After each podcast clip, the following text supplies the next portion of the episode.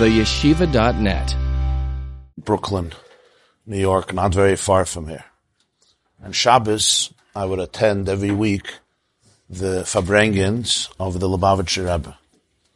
And usually, I should say in most cases, it was a segment of his talk that was dedicated to one of the Maimorim of uh, Torah or the Torah of that parsha. And he had a very interesting way of calling it. He would say in Yiddish, he said, V'severtnis Bayer, as the idea is explained, in the Chsidische Parsha from the Vach, in Likutei Torah Parshas Bamidbar, or Torah Er Parshas Miketz, or Torah Er Parshas Vayigash, or Torah Er Chanukah, or Likutei Torah Pesach, whatever it was, the title was the Chsidische Parsha. Meaning that it's really a, uh, you have Chumash and Rashi, right? You can learn Chumash without Rashi. You have Chumash and Ramban. You have Chumash and uh, Ohr HaChaim, Klayakar, Sforno, Rashbam, Baal HaTurim, whatever Mefarshim, Chizkuni, Even HaEzra, the classic uh, commentators. You can learn Chumash without it. But you learn Chumash with Ramban, you learn Chumash with Rashi, you learn Chumash with Even HaEzra, you learn Chumash with uh, other Mefarshim. It's a different flavor. So the Torah is really like the companion to the to the parsha, revealing the inner inner dimensions, the soul, the existential, the the spiritual, the psychological, the emotional narratives that go on. So it's really an uh, accompaniment. So that's why, since we're that's why I'm saying as an introduction, since we're still in that narrative in the Parshias, Vayeshev, Miketz, Vayigash, Vayechi, so it's appropriate to learn that narrative from the from the perspective of the Baal HaTanya and the world of Chassidus, which is articulated at least partially in Torah.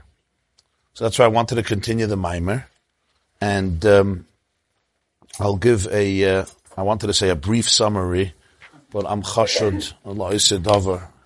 It's not good to begin the day with exaggerations, even if they're well intended. But I just want to remind you what we spoke about, even though I think many of you remember it, and if not, you could review it in more in depth on the yeshiva.net and the shiurim that are posted from the first few shiurim that we had before uh, Parsha, the end of Parshas Vayishlach it was.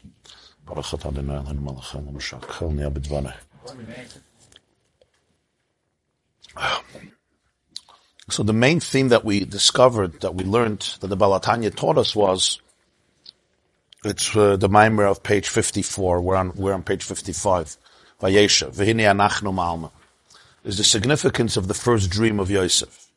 And what was the first dream of Yosef? That everybody is in the field and they're all binding sheaves, meaning they're taking stalks of grain that were harvested and making piles out of them, amarim, bundles, sheaves, which are called alumim, alumais. And what happens then is all of their sheaves, all of their sheaves, everyone is binding sheaves, so there's all of their sheaves in the field, but then Yosef's bundle stands up, and it not only stands up, V'gam nitzava, it remains standing and erect, and the next scene is that every, all the other sheaves turn towards his, and they prostrate themselves to the sheaf which the brothers didn't see as just a, uh, you know, how many dreams do people have at night, right? You have stranger dreams than uh, sheaves bowing down to you. We have stranger dreams. Nobody takes them so seriously, but they took them very seriously because for them, the dream was a reflection of what's going on in his mind, which is fascinating. People think that this is a psachidish of uh, the last uh, century of how much dreams can tell you about yourself. But the whole Parshas Vayeshev is based on the fact that they believe that Yosef's dreaming are just projections of very deep instincts in his soul. As they put it, Hamalach Timlech Aleinu, Imashal Timshal. Your real dream is to become a king over us, to rule over us, which only increases, as it says there, their disregard, their disdain, their loathing of their brother. And the second dream brings it over the top. And uh, the significance here exists on many levels. But the que- obvious question is why is the idea of kingship reflected in this particular dream? What is the meaning of this dream? You say, well, uh. Of course, on a pshat level, it's very uh, telling, eerily telling, because what will happen at the end is people often don't realize the connections. I'm just going to point it out that Yosef will become the greatest provider of grain of those sheaves to Egypt and to the whole Fertile Crescent, to the whole Middle East, and to his whole family. And basically, they will come and bow to him. But why will they bow to him? Only for one reason, because they, what do they want from him? what do you think they want from him? They want his grain. They want his sheaves. So people often don't realize that connection. It's not just they come to bow to him and he's the king and he's the viceroy and he's a prime minister and they need him, but it's all about the grain. Yosef ashalat ala Yosef is mashbir bar. He's the one who provides grain, and of course, grain comes from kernels, which you extract from stalks, which have come together in those sheaves. So that dream, it really is telling a story of history. Yeah. We spoke. Uh, we spoke uh, on Tisha about Shir Hamalis. Uh, Hazorim bedima berini yiktzara halach elech avacha noise mash chazara ba yavo verina. The chapter of Tehillim speaking about the chapter of Tehillim, which seems to be speaking about Yosef, which is Yosef, as the second mime of Ayeshev is Ayinu Kechelmim, ends with the words Noise alumaisov, the joy of the one who's carrying all the alumais. So that already tells us the significance. It's not stamipsa, a dream about sheaves, but they could just, they could have dreamt that they bowed down to him. They didn't have his their sheaves bowing down to him. That's on one level. This is more on the level of, of pshat, straightforward story. And the Shvatim already had an inkling that there was a an ambition here for royalty, even though they couldn't interpret it well, and even Yosef couldn't interpret it well, and even Yaakov was just waiting, but he didn't know how it's going to play out, and certainly with what drama and intense pain it will play out. On a deeper level, which is still necessary, not only because we think we believe there's a deeper level, but even to understand the story of the source of the hate and the disdain. And without understanding that, it's very hard to understand the whole story. Let's say somebody has such dreams. We all have brothers who have interesting dreams. We have sisters who have dreams. People have dreams. What's the expression in America? Dream on, right? You tell me that you had a dream yesterday that I should give you a million dollars. I'll say, dream on. Then you'll tell me you had a dream I should sign the house over to you. I should give you my clothes. Fine, fine. You have a dream. Go pursue it. Was willst du? But apparently they didn't see it that way. Somehow his dreams triggered something very profound that affected them deeply. The question is what it was. What it was on a deeper, on a deeper level, which also explains the significance of that dream. So what was the main point made? The main point made was he shifted focus to discuss, as usual, the cosmic conditioner of um, of reality, the, the, the, the cosmic, tr- the, the, truths of reality, and the way it affects every individual as well, not just collectively, but individually. And that is that there was a process that everyone who faces life has to deal with, and that process is called Shviras Hakelim, the shattering of the vessels. And the metaphor that's brought here for the shattering of the vessels, which is unique because the Alter Rebbe uses the term Shviras Hakelim often in Maimorim, as some of you who learned more remember. But he doesn't always give metaphors for it. When he gives a metaphor here, such an elaborate metaphor, it's uh, it's a historic revelation of Pnimiyas HaTorah.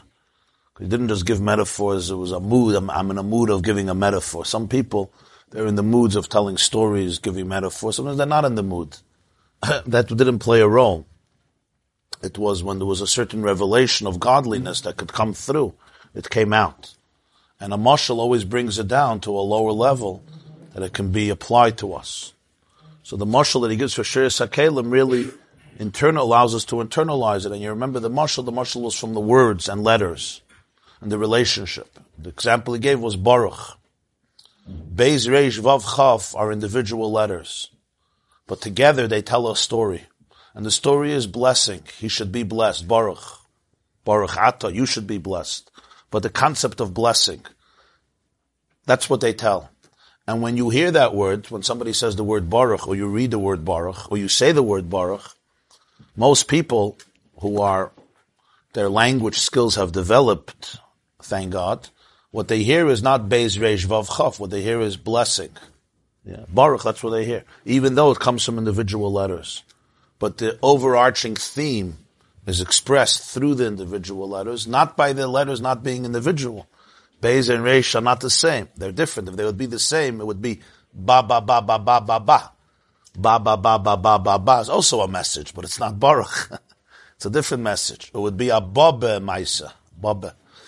So, uh, but Baruch are individual letters, but the individuality is, it, they're, they're individuated, but they're not individualistic. You know the difference? Huh? They're individuated, but they're not individualistic.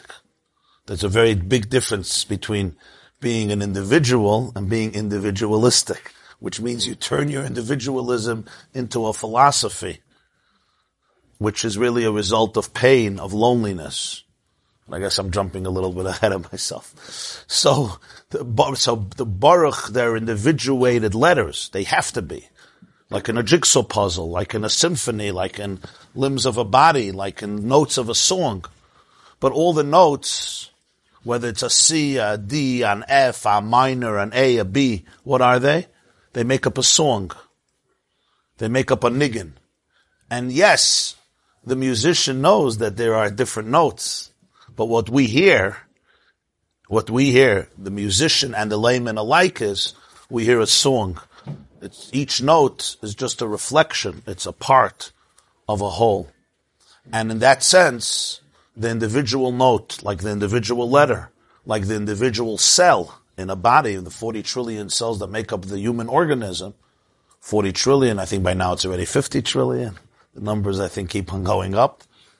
So each one is certainly individuated, but when you look at me, yeah, I think most people, you don't say, oh, I see 40 trillion cells. Oh, there's a cell.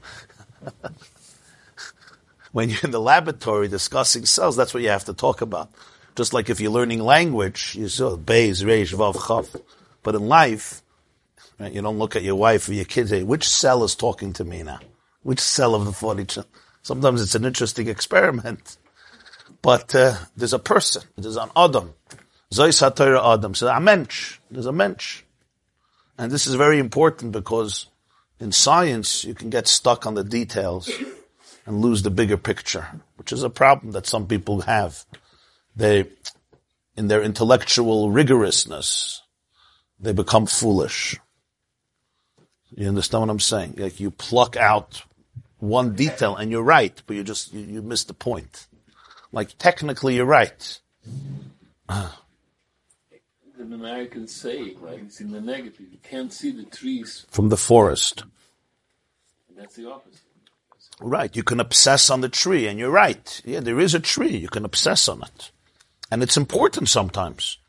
If you're studying this tree, you're trying to help it, you can't talk about the forest. But there's the concept of the forest. What happens with Shviras HaKelim is the letters are fragmented. And now Bay's searching for an identity. It doesn't know that it's really part of Baruch. And it needs a replacement for its identity. And therefore it confronts what we call today trauma. The language for trauma in the Baal HaTanya is Shviras HaKelim. Shvira. Trauma is Shvira. Shvira means brokenness. Brokenness is, I'm broken, but I can't even identify the brokenness. Because if I'm broken I can identify it, even though I'm broken, but I know exactly what's going on. So I can look at the pain and try to correct it. Or embrace it on some level, even with the grief that I can't correct it completely. But what if I'm broken and I don't know I'm broken? So now I create a philosophy that justifies the brokenness, which of course only makes me more broken because I remain etched in it. That's where trauma often is not just trauma, but it becomes so powerful in a person's life that their entire life revolves around it without them even being aware of what's going on. A, therapist told me he was listening to the shiurim, and I asked him what he took out of it. And he told me he took out of it that whenever he sees a patient with trauma, he deals with a lot of trauma. He should first understand that this patient is only experiencing more acutely what any sensitive person is experiencing. Confronting life, according to the Alter Rebbe, is confronting trauma. Everybody's confronting trauma. The only question is how well you cover it up. You know, how many coffees you drink in the morning to deal with it. But, and the more spiritual, the more sensitive, the more you're aware of it. It's not the less you're aware of it. So the person who's experiencing trauma is just experiencing the truth of reality. Now, he may have been abused. Yes. Or she may have been abused. They may come from a very dysfunctional home. Or even from a functional home, but subtle things happen there that traumatize them. So there are, so for them, Shviras HaKelim, yeah, is more dramatic. It's more intensified. It trickled down in a more crass and dark level. But really healing them is by understanding that you face, you face the same loneliness. You face the same trauma. And their healing is helped by that tremendously. Essentially, this was Yosef's secret. Yosef, who is a, uh, a most incredible figure, faced what we would call today ultimate trauma right? You would come to a therapist and he would say, so tell me about your life. Yeah. My mother waited many years to have a baby. She finally gave birth to me. At the age of nine, she died when my brother was born. My brothers all hated my guts. Seventeen, they kidnapped me. They threw me into a pit with snakes. How was that for a therapist to hear? They took me out. They sold me as a slave for life. I did well as a slave and I was accused of, of violating a woman and I was cast into another pit for 12 years. How is all this for self-confidence, for happiness? Huh? And really, that can do it. That can do it. What's your diagnosis? If, if I give you, if I give you a resume, I want to know the diagnosis. Anybody. You, you, you don't have to go to school for this. I mean, we all know the diagnosis of such a person. Yeah? There's people, they can't find the keys to their car and they're traumatized for the day. The way they scream in the kitchen, where the keys of the cars, you would think their life is the most miserable life that ever lived. Yeah? And then you compare it to their grandfather's life or their grandmother's life. And like, really? You misplaced the keys to the car? and, right? It's, it's, it's interesting. Perspective. But really the person who goes crazy because he lost the keys to the car, he's not going crazy about the keys to the car. That's a smokescreen. There's something else going on. There's a frustration that he's not aware of. How does Yosef deal with all of this and with such emotional equilibrium? And as I pointed out very often in classes, that Yosef and I heard this from the Rebbe. Um, one of I learned it every year, but you don't realize it. That in prison, he sees two people who are depressed, and he says, "Madua pneichem royam yeah, Why are you so down? As though he's the most jolly, exciting, happy fellow, and he sees a butler and a baker depressed in prison. He says, "Why? Why are you guys depressed? Well, what are they doing? Eating sushi at a bar mitzvah? What do you want them to do? Dancing? They're on death row, genius." What should they be doing? And what about Yosef himself? I mean, the man was the most broken person. So some people explain the story that he was very tough and harsh. But that's not a right reading of the story, and I'll tell you why. Atazai. People who are traumatized by life and as a result become tough as a rock, they don't cry. They're very calculated. They become cold. They shut down their emotions to survive. In the whole Tanakh, nobody cries as many times as Yosef. And that's very important in Tanakh. When somebody cries, you got to uh, take note of it. Adam never cries. I'm sure he cried at some point. When Chava gave him klep to eat from the Eitz HaDaas, it says she beat him up. He probably cried, but doesn't say. Avram cried once when Sarah died. I'm sure he cried other times, but we don't know about it. Noach never cried. I'm sure when he saw that mabul, he shed a tear. We do know he got drunk. that we know, which uh, you can almost expect, right? Your whole world is destroyed. I know people who get drunk for smaller reasons than their whole world being destroyed. But uh, Avram cries once. Yitzchak never cries. Yaakov cries twice. He cries when he meets Rachel, and he cries when Yosef disappears. Yosef in Chumash cries seven times. That's unheard of in Tanakh. Not because people didn't cry, because the Torah doesn't record every time a person weeps. Every time he meets his brothers who hated him, he starts crying. He just runs to the other room. He's constantly crying. What, why, why does it always say that he's crying? Why does he say? He's the opposite of that image that they used to call some of us crybaby. Remember? Crybaby, crybaby. He's the prime minister of the superpower. He ain't no crybaby. He's a very ambitious, successful, handsome, powerful, calculated, successful, brilliant leader. He's no uh, spineless pushover. He takes every opportunity and he turns it into, he takes every crisis and he turns it into opportunity. He takes every obstacle and he turns it into a blessing. He takes every crisis and he turns it into a springboard. You see it constantly. He can't get out of prison, but he does whatever he can. Like oil, he rises to the top. Mamish.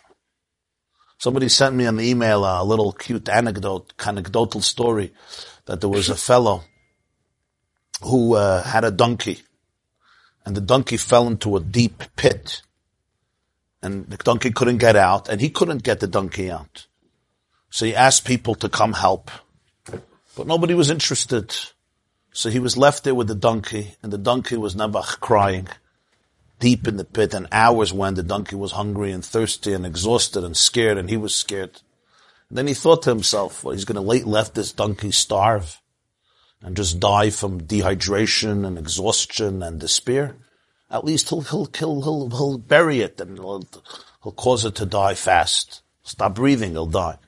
So he takes the shovel and he starts pouring sand down. And more and more and more and more and more and more. And then he realizes something. The donkey gets this whole pile of sand on it, shakes it off, and steps on top of it. And every time he threw the sand, the donkey shook off the sand, stepped on it, until the donkey came out of the pit. The more sand filled up, filled up, filled up came out. So the person wrote that in life, there's always people who take shovels and take gravel and dirt and throw it on you. Now you have a choice what to do with it. Either you could say, they're burying me alive, and I'm going to allow that to happen. Or, you shake it off. like we say in Lecha Dodi, his snari, you remember? His snari may offer kumi. Das nochem, you see Lecha Dodi could be therapeutic. Mit afrisch laufen in the ganze Welt. His snari may offer, shake yourself up from the, from the offer, and kumi, stand up. And then what can you do? Lift she big day sefar and then put on beautiful clothings. But tispeseu bevigdai. The Yetzer Hara always gets you by your clothing, by showing you how dirty you are. But to shake myself off from the offer is not easy because it's all on me. I look in the mirror, I'm so dirty.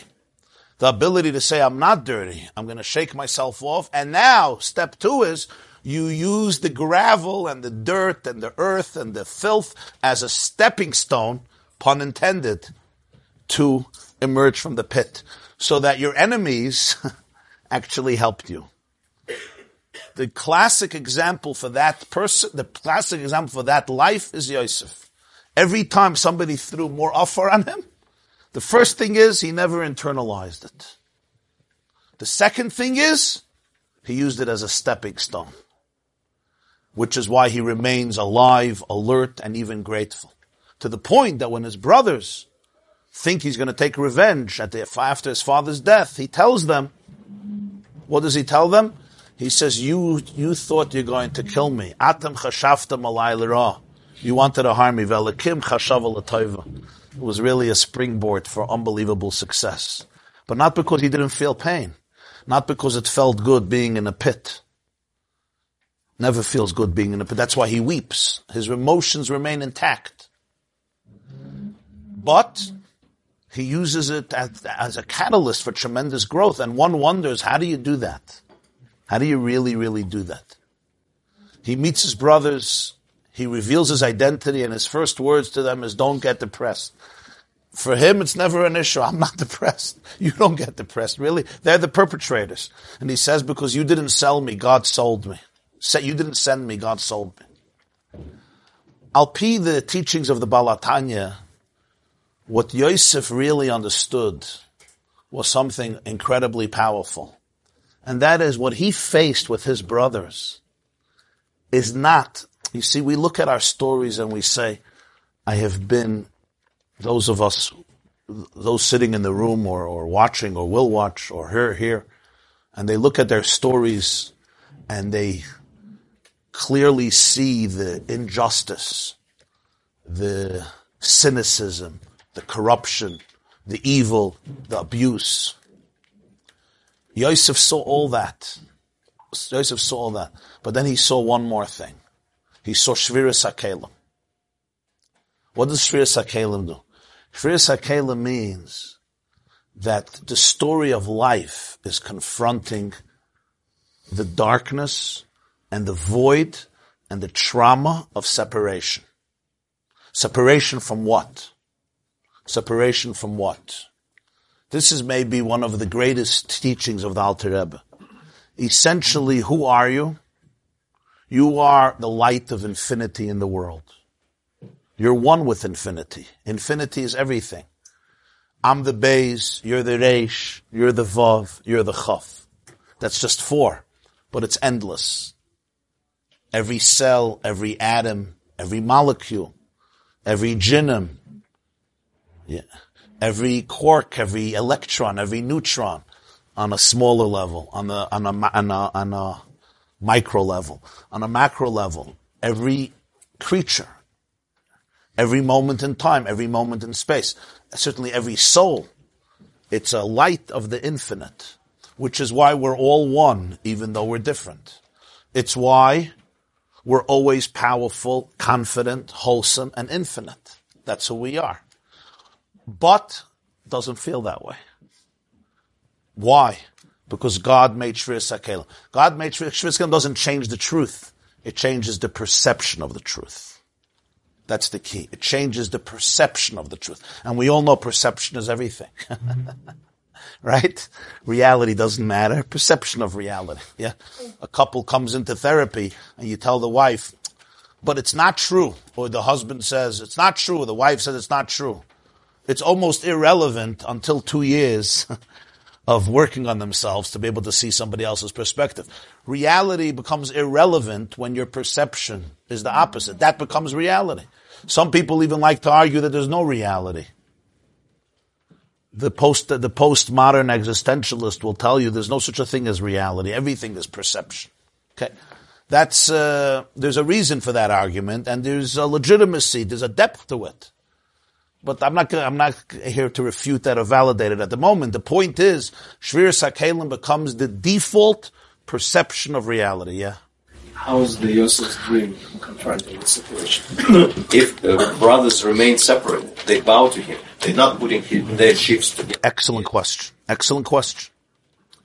What's with what? Where's this? He says this was Yosef's dreams. The first part of the dream. The first part. Ma'almim alumim. Our job as Jews, as children of Yaakov, is one thing: to take individual individual stalks and bring them together, to reveal the inherent cosmic oneness. What is a Jew? A Jew is the human being who wakes up in the morning and protests, protests the lie of fragmentation. A Jew is the person who wakes up in the morning and says, Echad, Hashem Echad.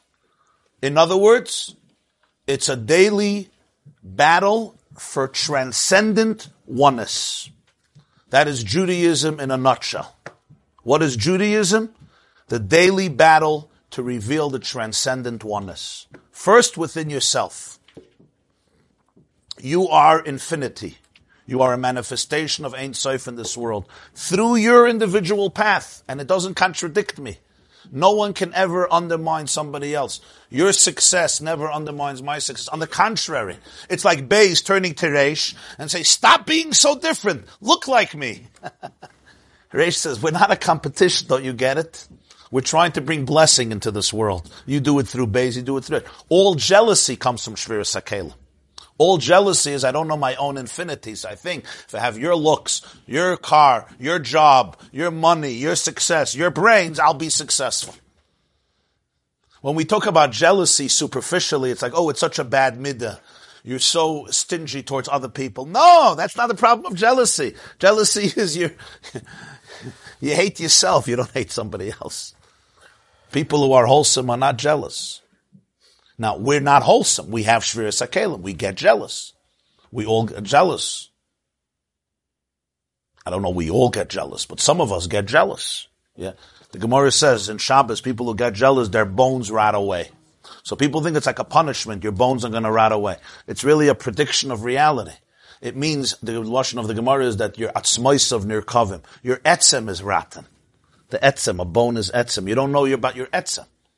You think it's the suit. If I can have his suit, if I can have his watch, if I can have his marriage, if I can have his house, if I can have his plane, if I can have his yacht. If you can get yourself a private plane, pashalas to labriot faginder. It's very good to have a private plane. Not waiting on security lines in the airports is certainly a wonderful thing. There's no question.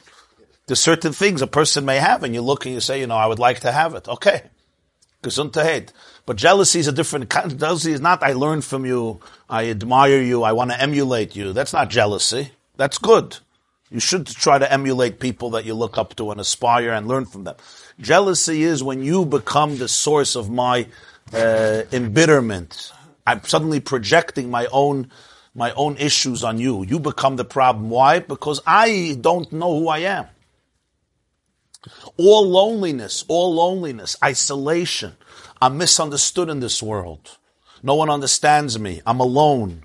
How can I feel I'm alone? Because the base is floating in the air, looking for an identity.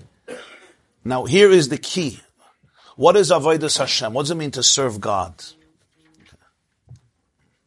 Isaac, you with me? What does it mean to serve God? So for me, at least today, the best definition of Avodah Hashem that I have ever experienced or heard, maybe tomorrow I'll have another one, but I'm talking about today, is Avodah Hashem means doing the work or even thinking the thoughts that bring you closer to your oneness, to your infinity. What's the antithesis of Avodah Hashem? The Avodah is creating a substitute a substitute from my oneness to compensate for my pain of brokenness. Does anything I say makes does it make sense? Well, you want me not to say it again? Didn't stay enough. Ah. Huh? You hear the question? He wants to know. He thought Avodah Hashem is God related and suddenly I'm giving a excellent question. That's the kind of how you define God. we often define Avodah Hashem, if you'll forgive me for being blunt, in pagan ways. God is some statue, right? And you wake up in the morning and you serve Him. Well, we don't believe in statues. We believe in uh, whatever. A blood gemara, shachris, a but it's still a statue. The statue has different names. It's not a physical statue, an idea. We worship ideas. We worship certain behaviors. Avodas Hashem. Now, uh, don't take me wrong. A blood Gemara is part of Avodas Hashem. And davening shachris is essentially, well, what is it? What is it about the Gemara or the shachris or the mincha? That's what I mean. What is it? So does it have to do with God? Depends how you define God. We're defining God here as the oneness that encompasses all reality that we're all part of. So Avodah Hashem means I'm doing the work that brings me closer to that place. And it's not always easy work. whether I'm eating or drinking, sleeping, or involved in any activity in business, on the phone, answering emails, dealing with telephone bills, dealing with a doctor, right?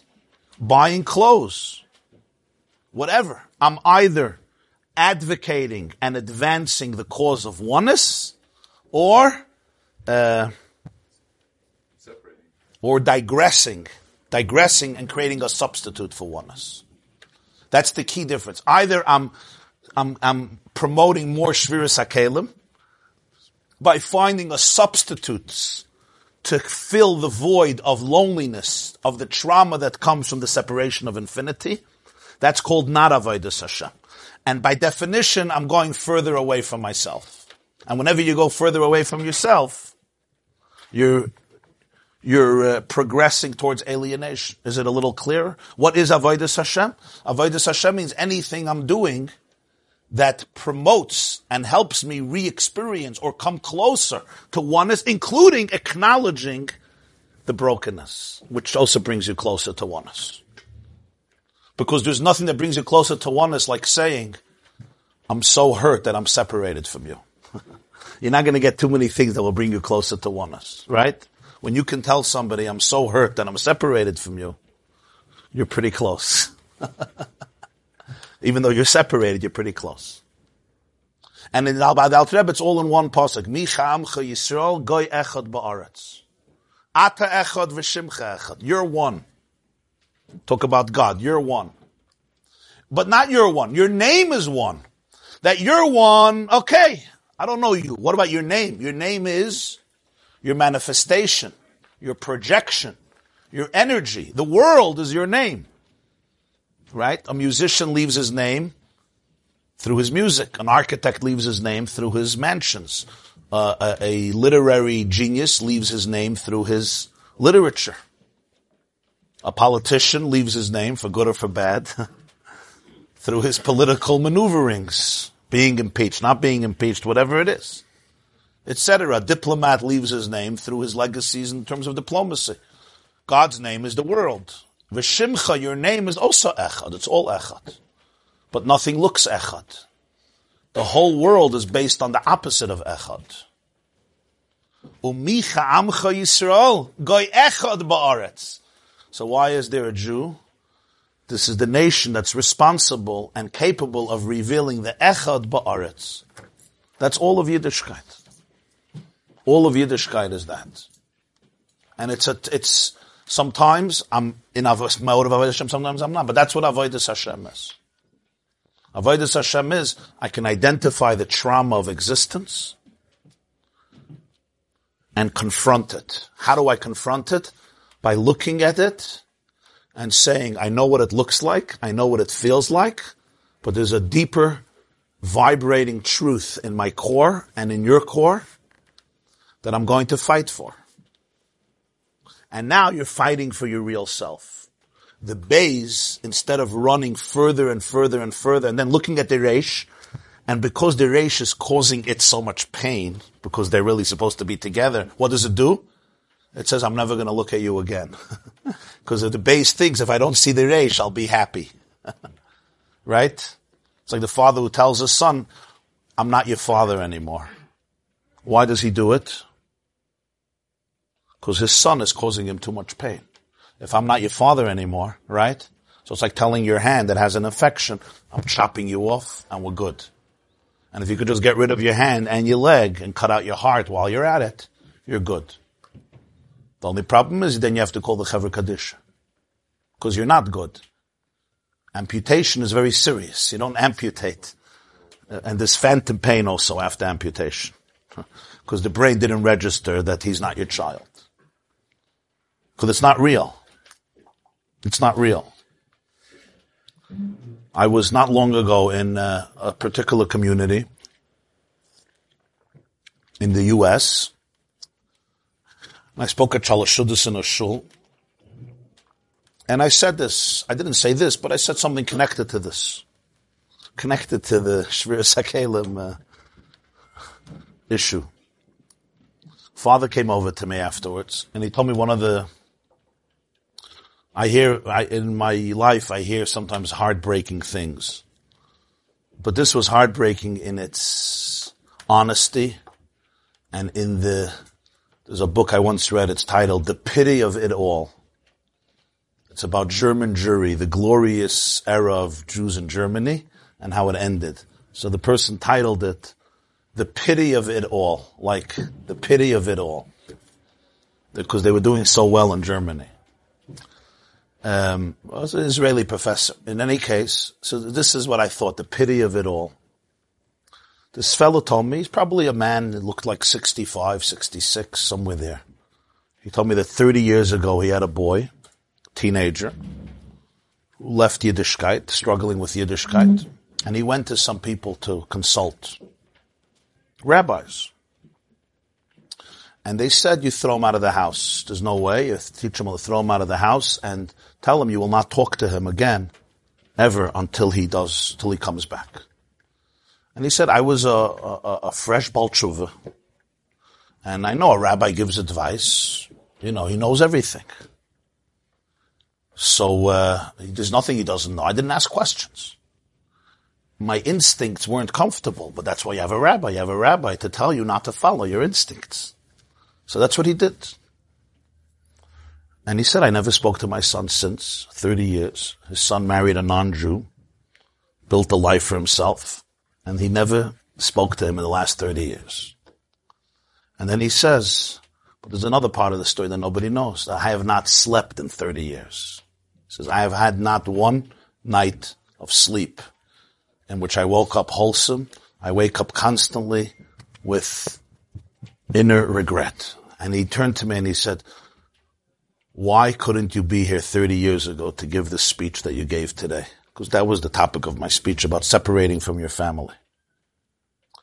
That, those were the words he told me. You think about this, and the man, he was mamish trying to do what God wants. He was not, he was not trying to be cruel. He's not a cruel, I saw, he's an edel person. He was sobbing, sobbing when he told this to me privately after Shalashudas. He was an edler person. He was trying to do the right thing. I'll tell you even further, and I know some of you don't like when I say it. Even the rabbis were trying to do the right thing. I don't know who the rabbis were. I'm not suspecting that they were cruel and sadistic. They were teaching him what they knew. Maybe based on their own children, maybe based on their own fathers, maybe based on their own teaching. The tragedy here was that it was a, uh, no, I, I, I try not to be judgmental. They were acting probably in the best faith they knew.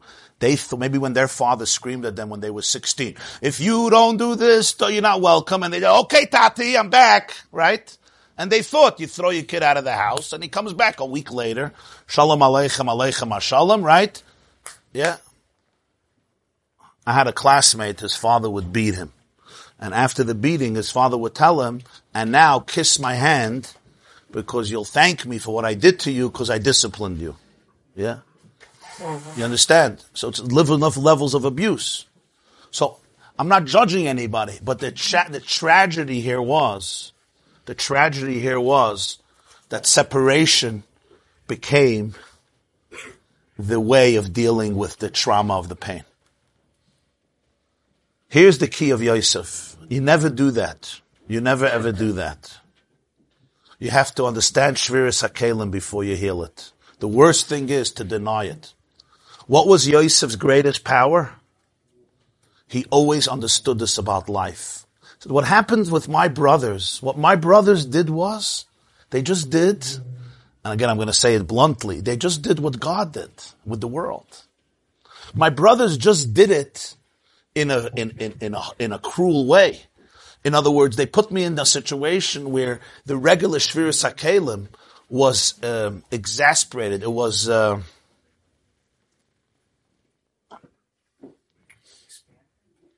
not expanded. It was magnified dramatically. I don't have a family now. I'm in a prison. I'm a slave. These are big words. But the moment he can attach his own trauma to the trauma of existence, you know what happens then? Huh? It was minimized. It's not, it's not, it's, I don't, I wouldn't call it minimized. Minimized. What happens then? Nurab what happens when you can align your own trauma with the trauma of existence, with Shviras HaKelim? Something happens. Something very profound. That the pain doesn't go away. Huh?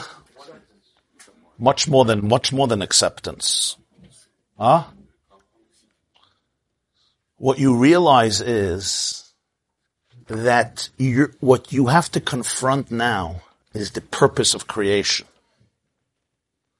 It's essentially, you're not some tragic misfit who had this bad mazel in life and ended up the loser of losers. What you're dealing with is essentially the purpose of life. I'll quote Reb Nachman in Likutei Moharan for the few Breslov Hasidim who are here with us today. Probably know it, but he puts it very powerfully.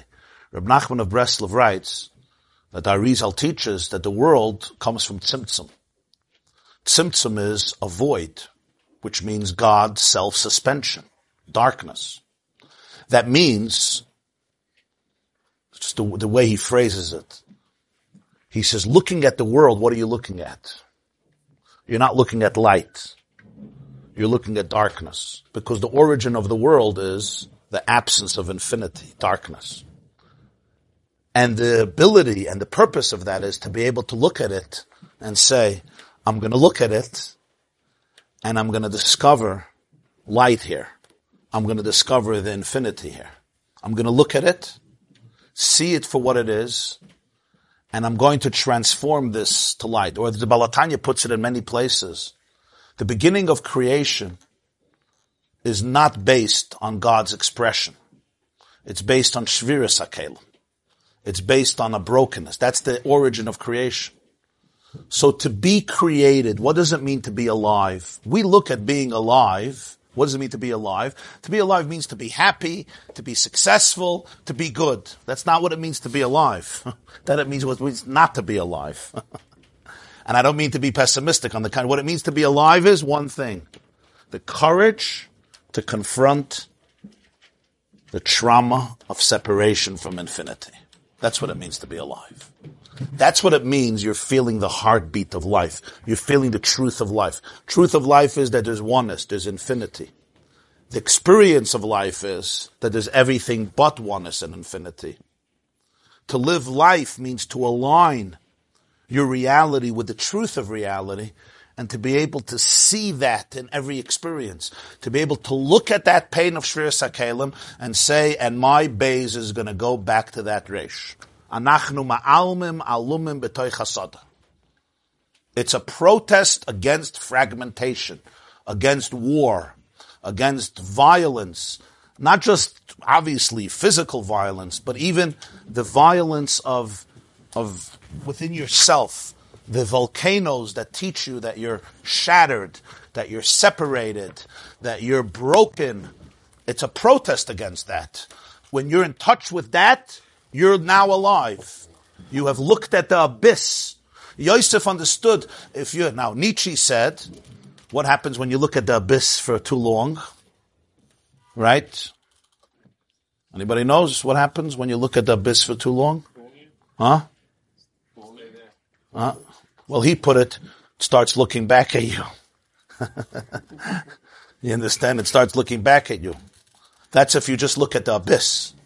But if you look at the abyss and you know that under the perceived abyss, there is your work to heal the brokenness, then what looks back at you is oneness. And really every moment of the day you make a choice between these two paths. Every day.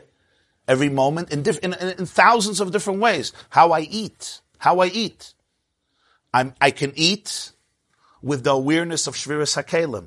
Or I can eat, like some of us do, to run away from the pain of Shviras HaKelim. We call it binging.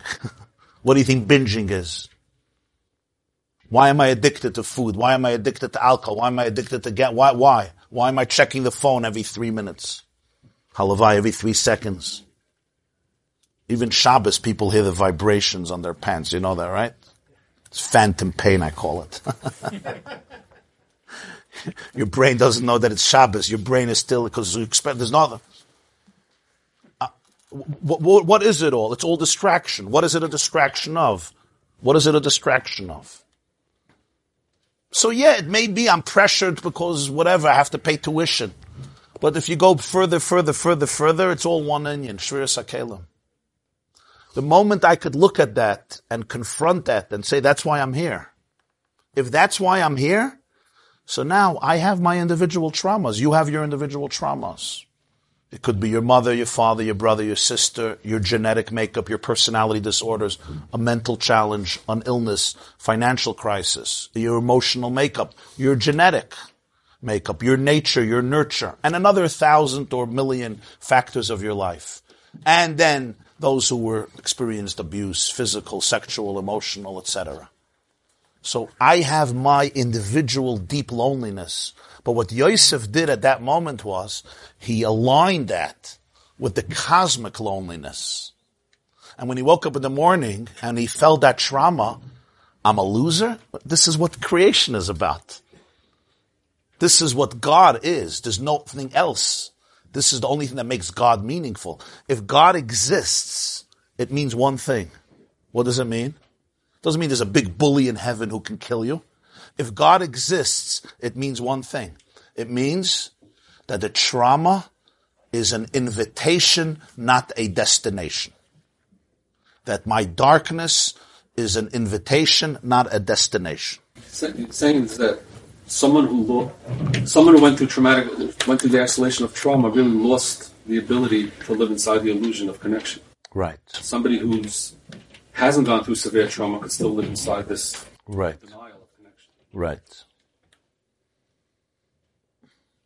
But it's still true that she is a tyrant. It's not a child. Of course. It's true. But there's a message here. There's a calling here. And the person who experienced trauma, right? And the therapist said it, not me. In many ways is more attuned with the Shvira. He can't look at sponge cake and say, you know, Judaism is great. We have sponge cake. He, he needs the truth because he's been broken. Which is why I have a personal minig when I meet broken people, who's not broken, right? When I meet broken people who know that they're broken, that's what I meant. I always tell them, when you will have the courage to confront your brokenness, you will become the greatest blessing for humanity. Only you, only you because you will have been forced to confront that loneliness and find wholeness. So you can then become a beacon of light, an ambassador of hope for countless people. When you will become who you're supposed to become, you will set the world on fire. I think I did it on one of the Hanukkah videos. You will literally, you will set the world on fire. That's what Yosef did. This doesn't come without a lot of crying. Yosef didn't wake up in the morning, hey, life is wonderful. I love these pits. Throw me into another prison. Solitary confinement for 12 years would be awesome. We're not talking about that. The man cried, he cried, and he cried. But he never, ever surrendered to despair. He never, ever became this victim of self-compassion. Look what a Nebuch loser I am. Because that would be the moment when what would happen? That would be the moment when he would give trauma or anti-Semitism or hatred or abuse its ultimate victory. You wanted me to be lonely? Here I am, Nebuch case that I am. And he would not do that. From an inner place, he wouldn't do it. Do we have moments when we want to do it? Of course. That's Shviras HaKelim. We have those moments.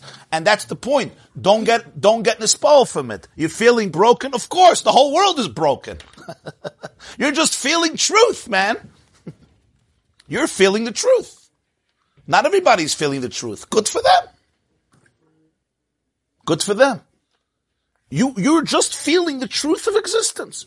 Yes, it's sad why you're feeling it. And the guy who did it to you, Asad Litin Sadin, because he's not trying to help you with uh, figure out a Maimon in Parshas Vayeshev. If he would, the truth is he is, but he doesn't know he is. His, from his own perspective, he's a mazik. He's a Rasha Berusha. That's true. Because he's completely broken himself, right? But for a moment, don't think that your brokenness is some random mutational error and bad luck of how your cookie crumbled. Take that and align it and understand that you are now experiencing the truth of life. What does this mean? This means that the greatest tzaddik, the most wholesome person, the most wholesome person, the one who perceives God in the world, is also confronting brokenness. Because that's what it means to be alive. That's what it means to serve God. That's what it means to be in touch with the heartbeat of creation. There was a Shviras HaKelim. What's there, bro? Ah, What's there, bro? good question. But if they don't feel it, they can't help anybody else. What their brokenness is? Their brokenness is the deepest brokenness. It's brokenness at its core. Their brokenness is deeper than anybody else's. You know why?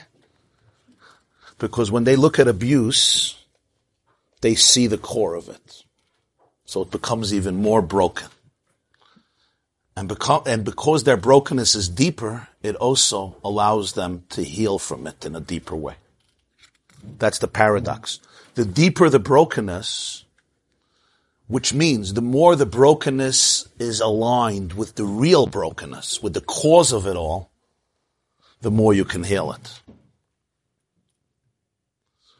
So their brokenness may not be the brokenness of a, of a family situation or, or, or they may have had wonderful blessings, but it's, it's, it's a completely different type of brokenness. It's the core of it.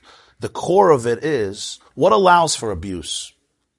What allows for somebody to take a child and use a child? Or use anybody? What allows for it? What allows for somebody to stab somebody else? We'll talk about current events. What allows for war? What allows for murder? We're talking now here about the evil in the most heinous way, right? What allows for bloodshed? A person comes and pulls a trigger and murders somebody in Jersey City. What allows for it? So I'm not, I'm not discussing what the New York Times says allows for it. Or what a therapist says allows for it. This guy is schizophrenic. Everybody, by the way, is mentally ill. Whoever hates Jews is mentally ill. So really, they're all innocent. They just didn't take their meds that morning. Yeah. Somehow, a lot of people I know who take meds, they don't take their meds in the morning. They don't go murdering people, even though they didn't take meds. They're miserable. They machen sich meshiga. They make they, but they don't, don't murder people. but if you're an anti-Semite, you don't take your meds. Murder, just murder. I know a lot of autistic people. I know schizophrenic people. I know people with Asperger's. I know people on the spectrum. And they don't go into schools and kill 26 children, even though they have, they're autistic. Because mental illness doesn't, mental, mentally ill people are often the most sensitive people in the universe. If you know people who struggle with mental illness, you will see they're the most sensitive and spiritual people in the world. Which science hasn't reached that yet. So one day science will show that spiritual sensitivity and mental illness are very connected. But it's not for today. It's a separate sugya. It's really all connected with Shviras HaKelim. But what, how did I get into this? I got, I need to connect my bays and my resh. how do we get into this? Oh, what's the, what allow, what allows for this? Right? Go back. What allows you to take your brother and throw him into a pit? What allows you to take your brother and throw him into a slave, uh, to make him a slave? What allows you to take an innocent boy, 17, who you know you were trying to violate him, he never violated you and throw him in prison? What allows for all this? Potiphar's wife and everyone else who played a role, yeah? Yosef didn't get stuck on them. Yosef said, wait, wait, wait. What allowed my brothers to do this? And what's the real answer? What do you think allowed for it? Go back to the cause, cause, cause, cause, cause. What's the ultimate cause of it? Fragmentation. Shviras HaKelim. Fragmentation. On two levels. First of all, I'm not one with you, and I'm not one with myself. I'm broken, Nebuch. And somehow your death or your abuse will give me something. They didn't have true connection because they had different mothers. Okay. Well, you and I also have different mothers, and I don't throw you into pits. You have an illusion of your brothers. Let me show you. Okay. what allows you to do that? What allows you is the fragmentation. Shviras HaKelim. So Yosef said, wait, wait, wait. I'm not going to deal with symptoms. I'm going to deal with the core. You understand what Yosef said? I'm not going to deal with symptoms. Potiphar's wife did this to me. I'm not going there. Of course, I'm going there. I have to know what happened. He, he did, he did tell people he was innocent. But I'm not going to get stuck in that place because they're all just playing out Shviras HaKelim. What does Yosef do instead? Yosef goes to the core. He looks at it. And he says, aha, this is where it's all at. So now I have one question. Is there meaning to life or no? Is there oneness in life or no? Is there light behind the abyss? Is there somebody behind the curtain? Is there, is there light beyond the tzimtzum? Is there wholeness within the, in the kalim? Are the kalim really broken or it's just a separation for me to bring back? That's the one question you have to answer. The moment Yosef answered that question, it didn't minimize the pain. But now, they're just playing it out in different ways. And my job here is not to be part of the problem, but part of the solution.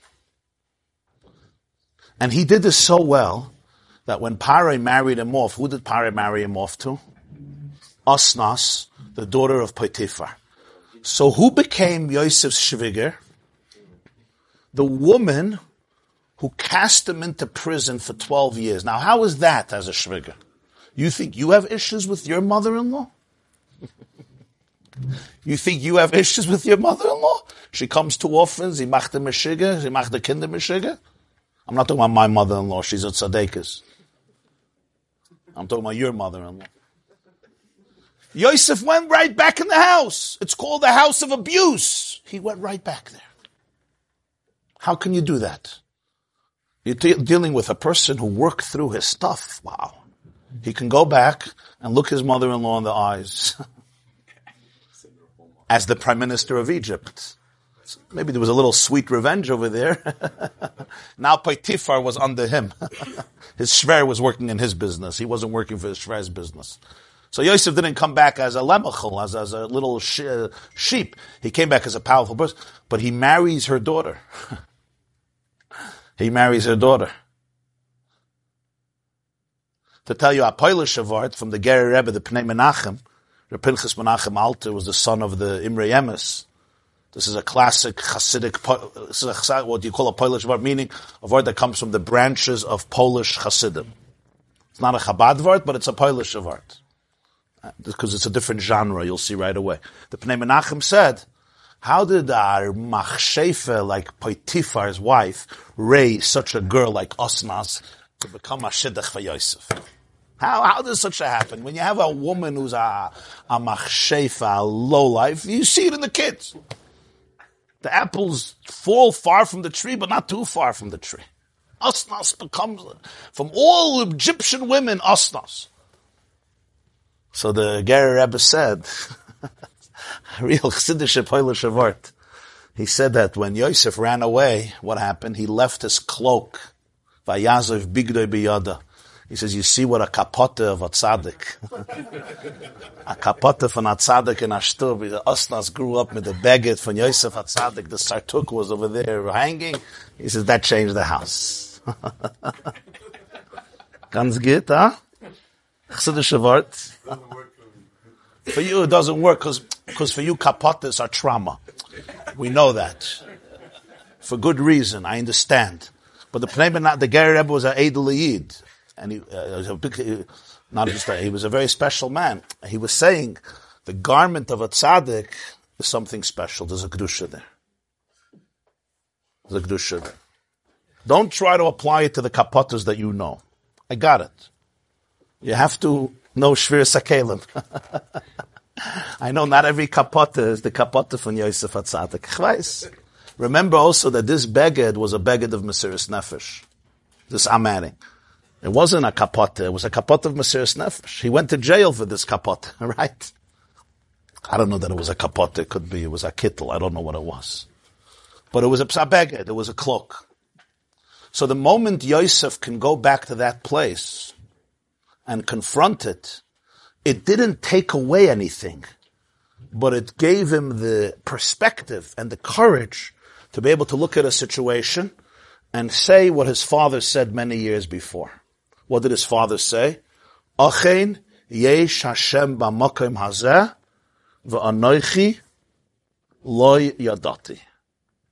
God is here, even if I don't know. Literally means I didn't know, but it also means even if I don't know how, I can't figure it out. Yosef couldn't figure it out. How is God in prison? How is God here? How is God here? It doesn't look like it. It's a real prison. It's not a fake thing, Shvir. You understand, Isaac? It's not fake. It's real. If it was fake, then this whole thing would be fake. It's real. Anoichi lo yadati. There's brokenness here. I'm broken. And yet, goy echad ba'aretz. What's pshat to be a Jew? To reveal the echad. That's the first part of the dream. We gather stalks and we turn them into oneness. What does it say on the American dollar? E pluribus unum. E pluribus unum. From many, we make one. Okay, when you take out a dollar, Many dollars will make that you have to have mazel. That you have to have mazel. If you invest with certain people, yeah, for many dollars one. Yeah, they say there was a store in Borough Park once where it had a sign, in God we trust, everyone else pays cash, right? So when you look at the American dollar, when you look at the American dollar, you could learn a lot. First of all, in God we trust. And second of all, from many, one. And if you have those two ideas, you're doing pretty well. Okay, we'll have a share tomorrow. Yeah. Seven o'clock tomorrow, Blina Day, oh, yeah. Everybody have a wonderful and unified day. No, no, I'm going to announce about that. Beautiful. Beautiful. His machshava, his. No. His machshava dibur maisa. You're saying Begadim is machshava dibur maisa. The levushim in Tanya. Very good. You're saying Osnas, as a child, saw Yosef in action. Saw how Yosef benched, how Yosef davened, how Yosef said Krishma. Very good. That's probably what he really meant, the Ger Rebbe. in other words, that Yosef's energy was in the house. She looked at the room where Yosef would sit and meditate, and she said, ah, this is a good place to hang out. Yeah, I know. The Medrash says that it was a daughter of Dinah. Yeah. I'm just saying the the pshat of the psukim. Yeah. Yosef found out by, uh, she show, showed him a mare. Yeah, yeah, yeah, yeah. When they threw, they did a ticker They prayed. They threw it all on Yosef. Reb Moshe's verstanden? It's not possible ever to be mad at anyone, no matter how bad they did. Excellent. But that's rea- but the reality is No, when you live with Chassidus, it's not the reality. You hear what he says? He says, according to this, you don't get mad at anybody. He says, but it can be. It could be. How do you live? You live a happy life. it's true. It's, These were Yidden who were happy people. That's how they lived. protect yourself. I'm saying no matter. Oh, no. No, this is not naivete. Yosef protected himself. Yosef, it turned out good. It turns out with everybody good. It may just not be you become the prime minister of Egypt, but you don't want to be the prime minister of Egypt, do you? So, so even if it, turns out with been- everybody good. it hadn't gone the way it did, Of course. would have. It's a perspective. You don't have to be mad at people to be Jewish and to be alive. You can be alive without being mad at people. You don't have to be their friend. You, you don't have to be like if someone someone there, let's say, puts you. You have to protect yourself, of course. It was- It's not about not protecting yourself. That's why we have. That's why we have security in shul. You have to protect yourself. Yosef had bad days. It- We do. We do have. It's possible that Yosef had bad days, That's the point. sad days, and he worked himself up. Yeah. Yeah, but it was a different sadness. It wasn't. He didn't allow himself to go into a sadness of uh, victimization. Yeah, I'm, I'm You understand? Yeah, I understand. Even if he did, he could look at it and say, "That's from the shvira." Okay, so I'm not. I'm not. Uh, by him. So avada, is, avada. it- it's it, you don't you don't get you, you know you don't get to that space. Right? Of course, could take 15, 20, 30, 40. we're talking the perspective. We all have. The, do we always live with this? So, we, we will This- have that, that, that's why we daven every day. I said last time we were learning that davening is a daily. Why do you daven every day? You daven once a year is already too much for most Jews. Yeah? Yom Kippur Meshiga. Three times a day. Because by us davening, again, the same words, Adon Olam, Haidu, here we go, Baruch Shem, Yishtabach. Really, what's davening? Davening is not about this word or that word. Davening is a paradigm shift of consciousness. You wake up in the morning and you're saying, I'm protesting the appearance of the world as a fragmented, lonely, broken place. The whole Psukkah de Zimra just keeps on saying that. And it's not easy. That's why that says in Likutei Torah, davening used to be short, then Chazal expanded it. Why they expanded it? It was really a longer meditation. So by us, the expansion is just okay, so it takes longer. it takes longer to get your tefillin off. But really, yeah, and, and people have to heal with this. But really, if a person sees davening as an opportunity for meditation, every chapter of davening is really a invitation into a deeper form of consciousness. The Alter Rebbe says a Jew after davening is not the same Jew before davening. you say, really? Who's he talking about? Who's not the same person after davening? Right, the same guy. He checked his phone before davening, in the middle of davening, and after davening. He's his elbow mensch. But the truth is, even if he manages every morning to evoke this perspective for a few seconds, he's already a different person. When he comes home, yeah, he comes home and he encounters a child, comes to the, encounters a challenge, comes to the office, and this, he's already a different person. He's a, he's a different man. He's in a different place. He's in a state of, of differentness. Dealing with a client, dealing with, with, a, with, a, with a customer, dealing with his spouse, dealing with a stranger, dealing with his parents, dealing with a child, anybody. With your, with your brother-in-law, who's not easy. I don't mean your brother-in-law. The Torah is talking the ultimate where you can get to. Hmm. What, who, who would give you the steps? Well, we're talking about the steps here. Going straight to one. Yeah, when someone just punched me in the nose, how am I going to go to one? No, somebody punches you in the nose. Either you have to punch him back in the nose, especially if he wants to continue to punch you in the nose, or you have to run away. Why is that not a- well, you're not going to help Shviras HaKelim by allowing somebody to kill you. That's not going to help Shviras HaKelim. If somebody, if somebody wants to kill, well, Yosef didn't allow it.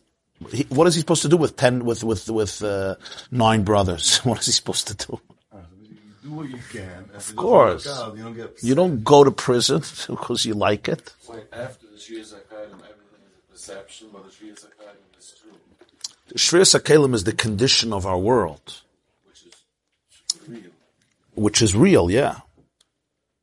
It's real in the post Shviras HaKelim consciousness. But it's a consciousness. It's a perspective. Every person, yeah. That's what the point is. Life means I'm confronting brokenness. Punches you in the nose. Means I had to go through that. Yeah, but that doesn't justify him doing it or telling me, stay here and get beaten up further. Befedish not. Habala. If somebody comes to kill you, the Gemara says, kill him first. Why? You're not promoting achdos by allowing somebody to kill you. You're promoting achdos by bringing him to justice.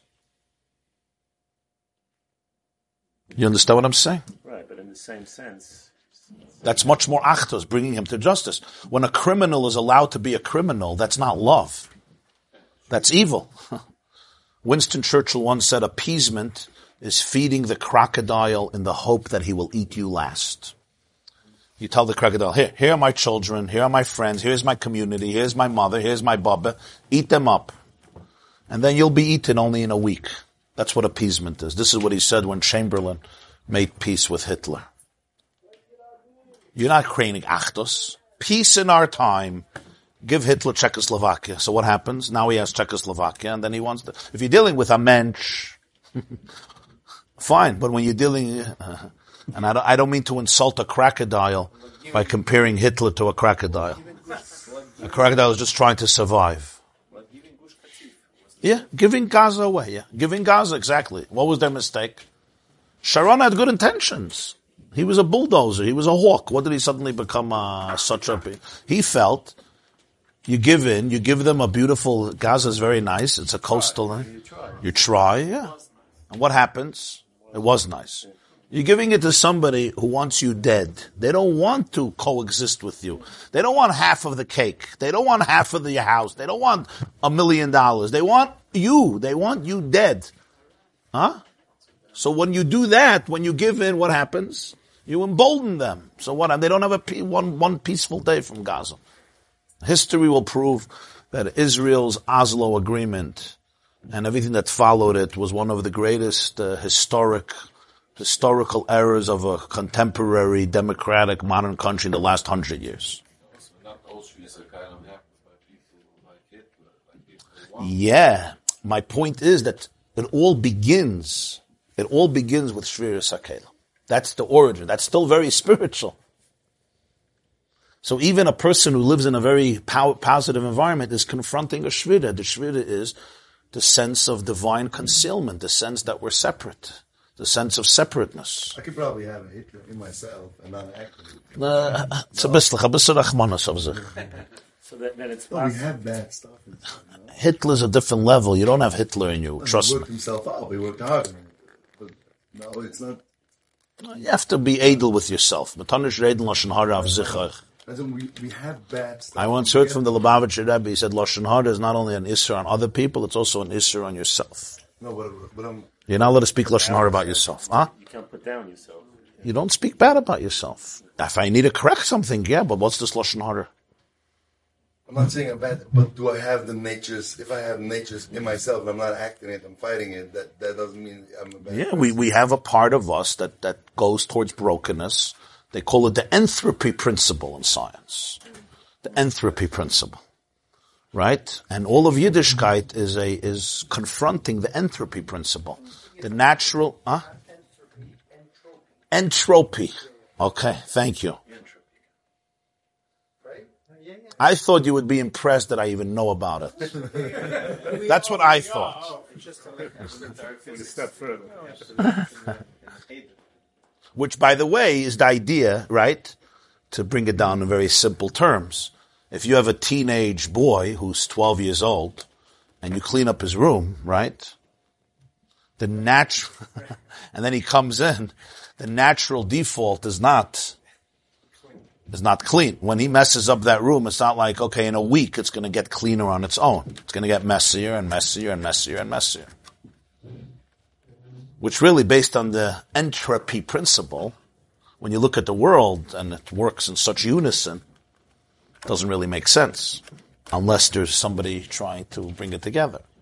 But in any case, so Judaism is the idea that behind the entropy principle, there is a uh, a deeper oneness that that protests that principle of disarray and Life is the opposite of that. Growth in life is the opposite of entropy. It's goy echad ba'aretz. It's to reveal the echad in the aretz. So that means the person who works in Shviras HaKelim, you can actually become close with that person at the end, at the end of the tunnel. Yeah. If you really work through it. Then you only have to say that sometimes it could have been my fault. It's all of that. It's, it's seeing where I played a picture, role in it. It's taking responsibility as well. When two people are fighting, you may have done wrong things, but I may have also made mistakes. If I cannot see that in myself, there won't be healing because I have to see where I was broken. You have to see where you were broken and then we could come together. If I'm not ready to see that, so then I'm also remaining in a place of isolation. If I could take responsibility and say, you know, I was living with certain ideas and they, they took the better of me and that's why I did what I did. Maybe you made some big mistakes, but I also made mistakes. And it's not a question of bigger or smaller. When both people can take responsibility and accountability without judging so much, but rather seeing what was the voice inside of me that led me down this path? There was something there that was broken. Maybe I was afraid of you. Maybe I had to protect myself. Maybe I felt I was being idealistic. Maybe I felt that this is what I have to do because my whole life I was called spineless, so I had to show that I know how to put my foot down and then I put my foot in my mouth. Whatever it is. Yosef, he must have also Yeah. he did something that Yosef took, Yosef also took accountability, yeah. because he can't build a relationship. Yeah. There's a Sfas Emes. It's a beautiful Sfas Emes. Sfas Emes says, it says in Vayesha, Vayave Yosef as the bosom roa elaviyah. Yosef brought back bad reports to his father about his children. So what does it really mean? That he came home every night and said, Tati, I gotta speak to you. Reuven, ah, low life, Shimon, this, Levi. He Pasha came every night, says, Tati, let me tell you what they did today. They did, they, they did this, and Eva Menachai, and this, etc.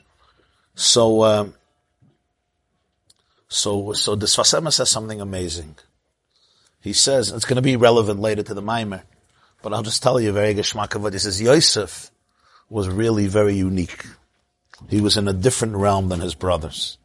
And when he looked at his brothers, he, it was hard for him to respect them because he was so, you know, when you have so, somebody who's so refined, who's so beautiful, who's so special, like a little stain, it's just, it's, it's, it's, they're allergic to it. You know, somebody whose body is so healthy, they eat, uh, one piece of cake and they're nauseous for a week. You know what I mean? I eat five pieces of cake, I'm not nauseous, but if your body is like so, you know what I mean? It's so idle. One little poison is, is you're done. Not because, because, because, because you're in a good place. It says, Vayove Yosef is the basam ra'al. What, what to Yosef seemed so bad, to them didn't seem bad. It's just Lagabe Yosef. Sfas Emes says, and that's why Yosef had to end up in Egypt and see what's going on in Egypt. And only then did he understand that his brothers were tzaddikim. If he wouldn't have, was history as a kind of yeah. He had to go to Mitzrayim. He had to see who his brothers are. That's what he writes in contrast to Mitzrayim. And then he says, you know what? My brothers are actually good people. He had a paradigm shift. And he's like, wow, I never knew this. He was, he was in, in this holy cocoon, him and Yaakov, and he couldn't tolerate them. He says, and in Egypt, he said, they're good people.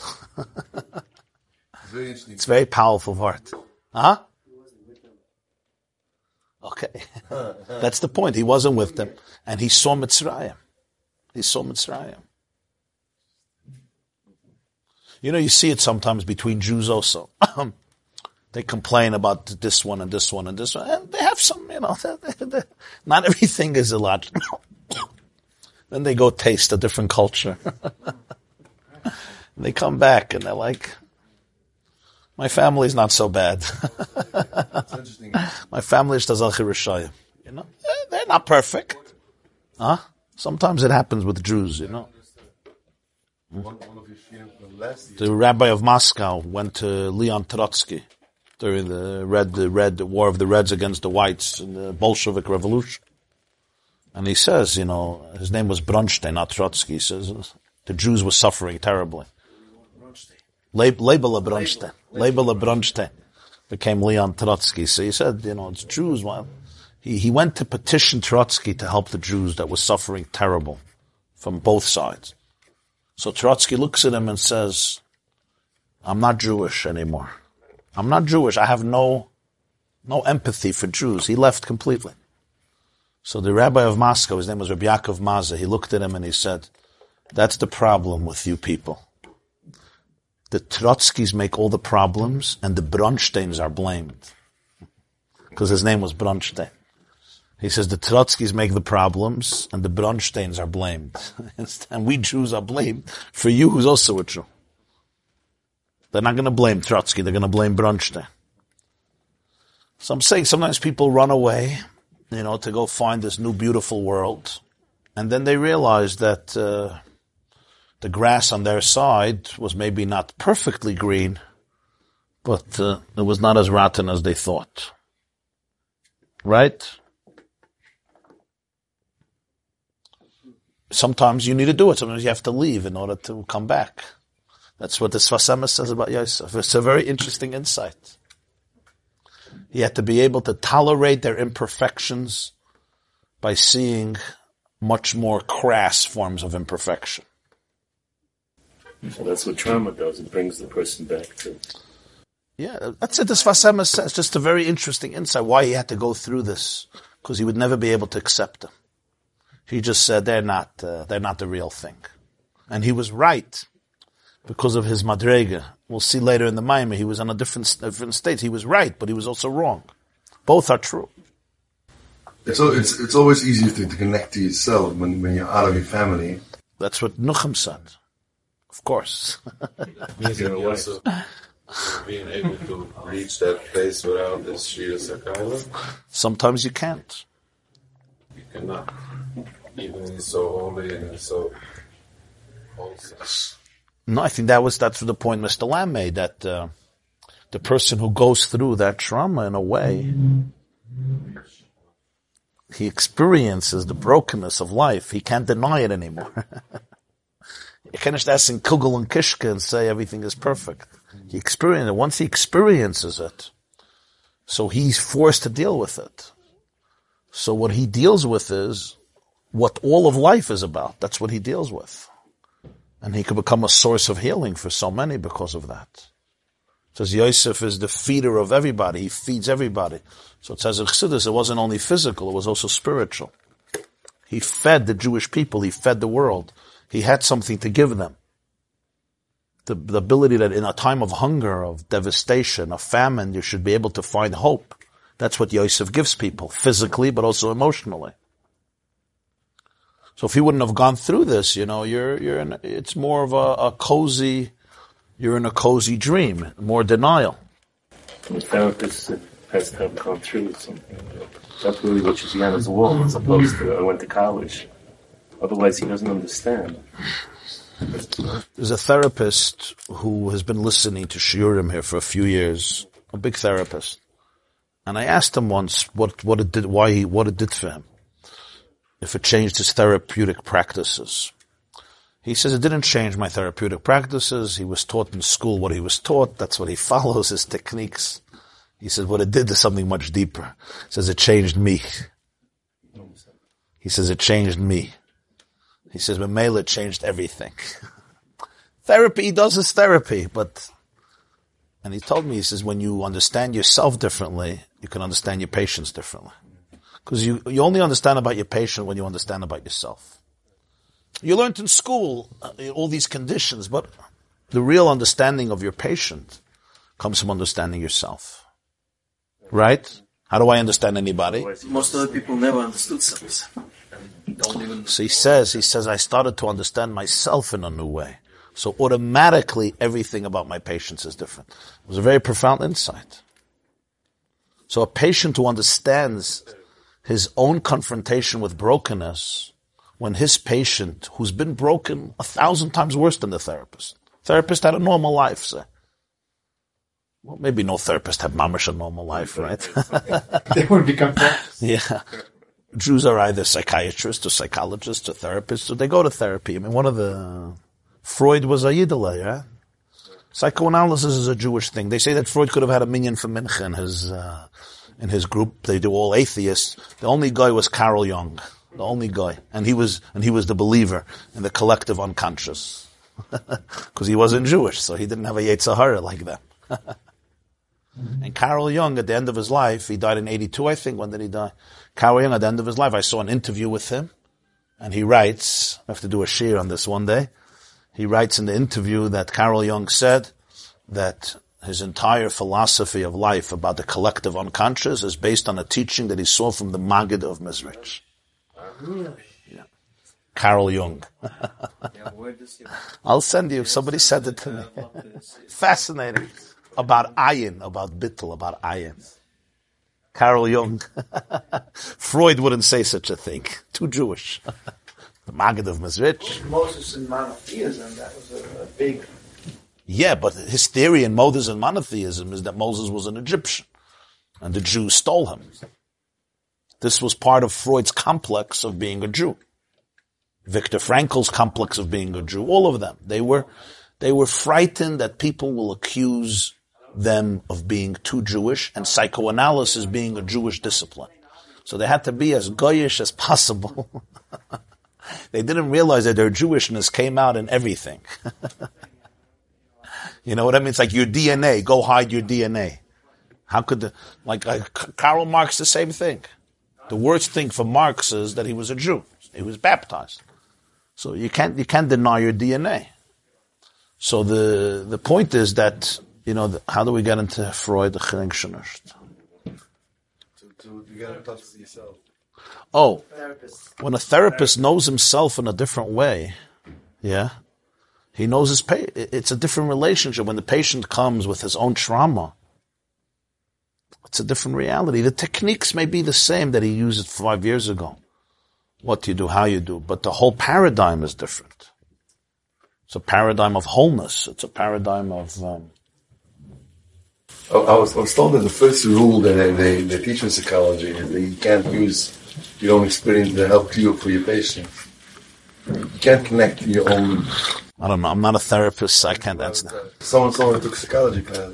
Somebody did tell me once an interesting story, which I found very interesting. I can't verify it, so maybe it's not true, but somebody once told me that they had to go to therapy. They needed a, a very big professional. And the professional in this field was a non-Jew. So they asked the Lubavitcher Rebbe if it's fine to go to uh, a non-Jewish uh, psychologist. So he was very big in the field. So he told the person, it's fine, it's good, but one condition. He should have a munah that the world has a creator. That's it. And I found it very interesting. Why? Because there's a huge difference if the world at the core has meaning or at the core is a mistake. That's it. you understand? I, what will that have to do with the therapy? You're just trying to help him to get in touch with himself. I'll tell you why. Because when that's at the core of your own convictions, huh? So what's at the core of all your trauma? What's at the core of all your brokenness? Are you really broken? Because if I take this tissue, as I, it's, it's a torn tissue, sorry. the world is just a random place, and all we're trying to do is help you navigate a random place. That's it. I want to give you the techniques to be a little happier. That's it. But essentially, essentially we're, we're broken. We're just, we're just mistakes. We're just random mutations. Or at the core, or at the, now we have to bring this back together. or, or, or at the core, it's, it's Baruch. So, he's saying so it, it, fulfilled its purpose. The tissue fulfilled its purpose. You could see the nitzitz key in the tissue yet. Huh? The Rebbe Rashab was sitting once at a Farbrengen, and he was chazening over from Tanya that everything has a, a lakus in it. Yeah. And he said, Ihr wilt gleich weisen. I'll show you. And he started to look at the table and the cake that was there. And then he looked at the island and he said, he went like this, he said, Ihr werdet nespal werden von der Chitzonius, nicht von der Pnimius. You're going to get affected by the, by the magic, not by the emes of melis. you understand? Huh? You're going to get affected by the, whatever you're going to see, you know, uh, the focus, you're not going to get the nakuda, the emes of it. So, mela. so the nakuda is that, uh, it's uh, this nakuda of, uh, of of so when a person could be aware of that part of himself, it's very different. Your whole relationship with your patients is different. Okay, I think we had enough for one day or no? This is the brief review. You see why I didn't use the word brief? I was I saved myself from lying early in the morning. Is it okay to say that without Shviras HaKelim you, you can't reach the oneness? Meaning you Yeah. I can't reach the oneness without Shviras HaKelim because then I'm just denying it. Hashem had to do Shviras HaKelim. Well, the oneness before Shviras HaKelim is a oneness that's beyond creation. It's the Achdus of Hashem. But the chiddush of Bria is the oneness within creation, the oneness within Eretz, Goy Echad Ba'aretz. The oneness within Shvira, that's the chiddush. And that's what Avodas HaBirurim is. What's Avodas HaBirurim? Huh? What, Nitzoitzis, Nitzoitzis, what's Avodas HaBirurim? Nitzoitzis means the nekuda in every Bria that is part of infinity. That's the nitzitz. Verstehst was nitzitz is? You grew up with nitzitz, nitzitz, nitzitz, sparks flying. Sparks are not flying. Sparks is the nekuda of Ein Soif in everything. That nekuda makes it part of Ein Soif. Bidur HaNitzutzis means identifying it. The moment you identify in yourself, first in yourself. And in a tissue, and in a cup of coffee, and in a mic, and in a dollar, and in your shirt, and in another person. It's the hardest. in a tissue is not so hard. the divine energy. What makes it part of Ein Sof. You're mavarir it. Birur, boirer. What's boirer? Boirer is, there you are, don't hide. You identify it. And you bring it up, and the base and the reish come back together. That's what it is. The avoid of birurim, birur on itzitzis. It starts with yourself. And in everything there's a nitzutz. In food there's a nitzutz. That's why I have a relationship with it. What does it mean to eat with bitter hanitzoitzes? It means to eat with a consciousness of oneness. What does it mean to eat neglecting the nitzoitzes? It means I'm eating to get rid of my stress. so what am I, what's the food here for? The food is just to cover up my pain that I don't want to deal with. You understand? So now I take the nitzutz and I hide it a little more. Verstehst? That's what it says in Tanya, Perek Zayin, that when you eat with different intentions, it changes the chemistry of the food. The Alter Rebbe says, when you eat in a productive way, the food changes. And when you eat in a, he says, said, when you eat like in a binging, addictive way, the chemistry of the food changes. That's what he says. It goes down into a further shell, into a further clip. It was, what was a joke? What, what did the piece of steak changes? If you're sensitive to energy, it does. Because there's a nitzutz there. The potato, the tomato, the cucumber, everything, it has a nitzutz. Either you take the nitzutz and you bring it up, or you take the nitzutz and you pour more, you pour more sand, you pour more, more shells on it. And you self the same thing. Either you take your nitzutz and you bring it out, or you say, no, I'll just cover it up more and more and more and more. You cover it up, you become more isolated, and the nitzutz doesn't disappear just gets buried a little more. Tamevin? Kol psychology yesh lecha. Where's the nitzutzos in Chalmaneki? Huh? Where's the nitzutzos? Shalelech lebet sefer esrim shana v'lo ladat et ze. Is. Huh? Where's the nitzutzos in Chalmaneki? What's Chalmanek? Uh, Kamen, uh, the Khmelnytsky. Tat, the Tachvetat Khmelnytsky, Bogdan Khmelnytsky, 1648-49. Now you're going to start asking me the tough questions. You know I'm not good with that. I'm just good with the easy questions. Yeah, you're going to ask me about the tzutzes of Auschwitz and the tzutzes. I don't know. I don't know. I don't go there. I don't know about these things. Anybody here was at the Siyum HaShas? You saw the video they showed of the Holocaust yesterday, huh? The most powerful moment. Huh? I was also crying, huh? Yeah. So, uh, listen. This does not answer a lot of the mysteries of pain. Just let me tell that to you. These are beautiful ideas, I think, uh, important ideas to live with, but they do not give an intellectual satisfying explanation to Khmelnytsky or Turkmenidze or Eichmann or Stalin or Yossel Naiman's head being uh, chopped. My friend Yossel Naiman from uh, from Rabbi Rottenberg's shul. You know what I mean? From the day I came to Monsey and I met Yossel Naiman in that shul, Rabbi Yosef Yitzchak, git bis an emese chsidis shir Monsey. From day one. Git bis an emese chsidis shir Monsey. It's a geschmack yid. So, you know, this, these are all, we have to remember that in the presence of such pain, there's really no words. and certainly somebody who wasn't there to start speaking about the netzutzas there is, I always find very inappropriate, if you know what I mean. It doesn't fit with it. So- that didn't live? I wasn't in Auschwitz and I wasn't in 1648, 49. I grew up in the United States of America. You know what I mean? And for supper I had steak and french fries and broccoli and spinach and ketchup. I'm just saying. For me, starvation is Yom Kippur. Or that there's Kiddush, nobody brought food for the Kiddush. I'm saying, it's just, we have to understand that. So, ugh. But I saw last night at the Siyum there were Auschwitz survivors there. You saw, if you were there, or the videos you saw. And one of them was smiling and he said he's there, he's here at the Siyum HaShas with four generations. Him, his child, his grandchild, and his child. And he says, that's my revenge on Hitler. So listen, it was a spread. But does it take away? The man lost his father, his mother, his brothers, his sisters, his nephews, his nieces, his uncles, his aunts.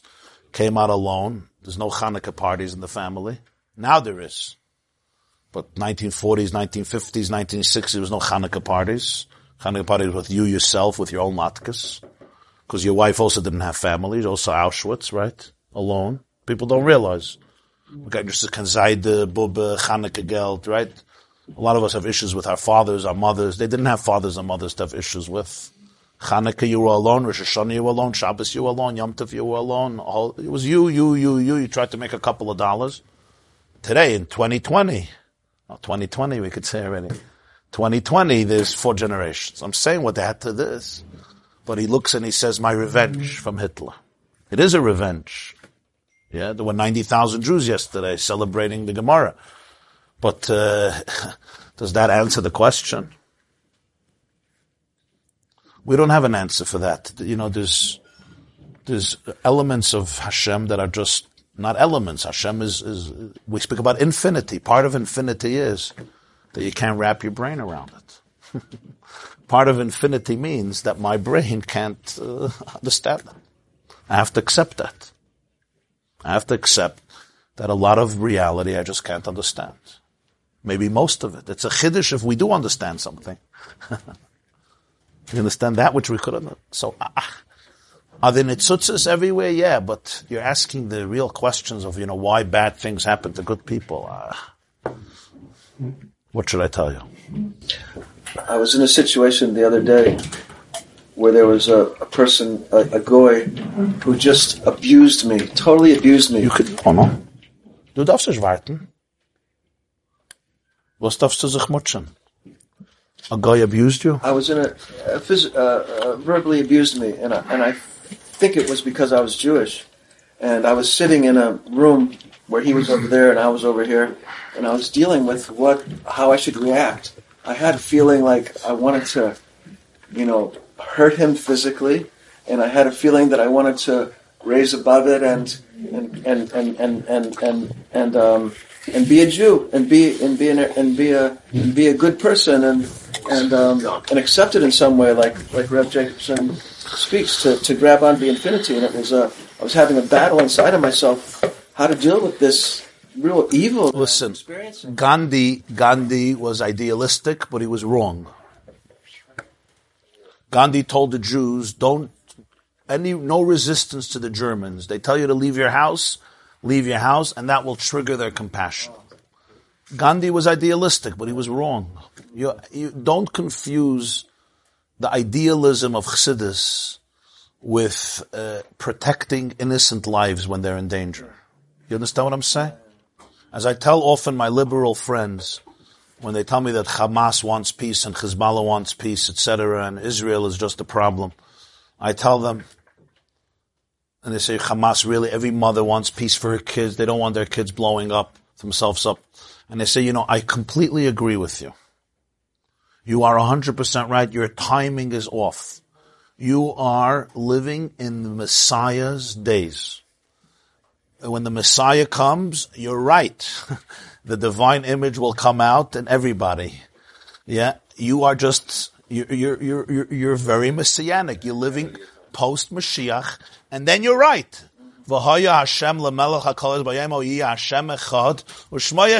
You can look at any person and see godliness. I'm with you. I believe in that. You're just ahead of your time. They're not there yet. At this point, they want seven million Jews in Israel dead. That's what they want. Their clip is very thick. One day, you're going to be right.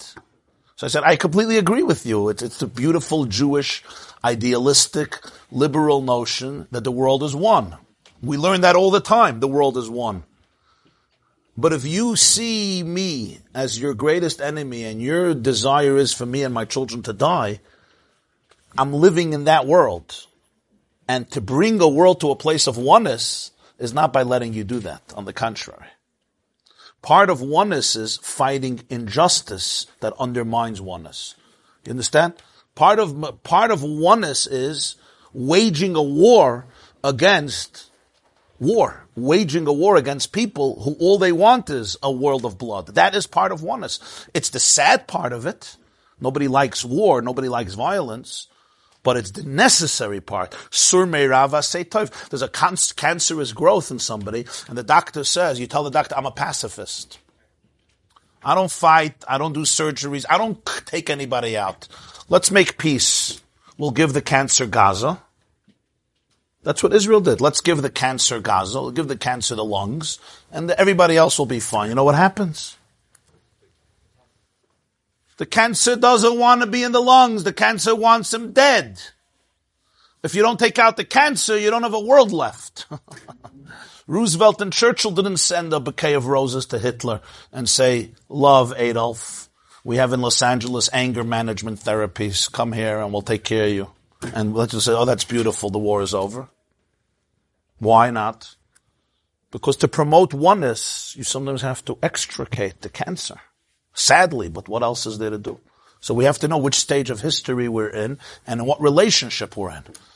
So this is between the guy who wants to kill you and you. When it comes to you and your wife, now you have to learn the mimer. Unless you think your wife wants to kill you. Chas v'shalom, not your wife. Okay, Chevra.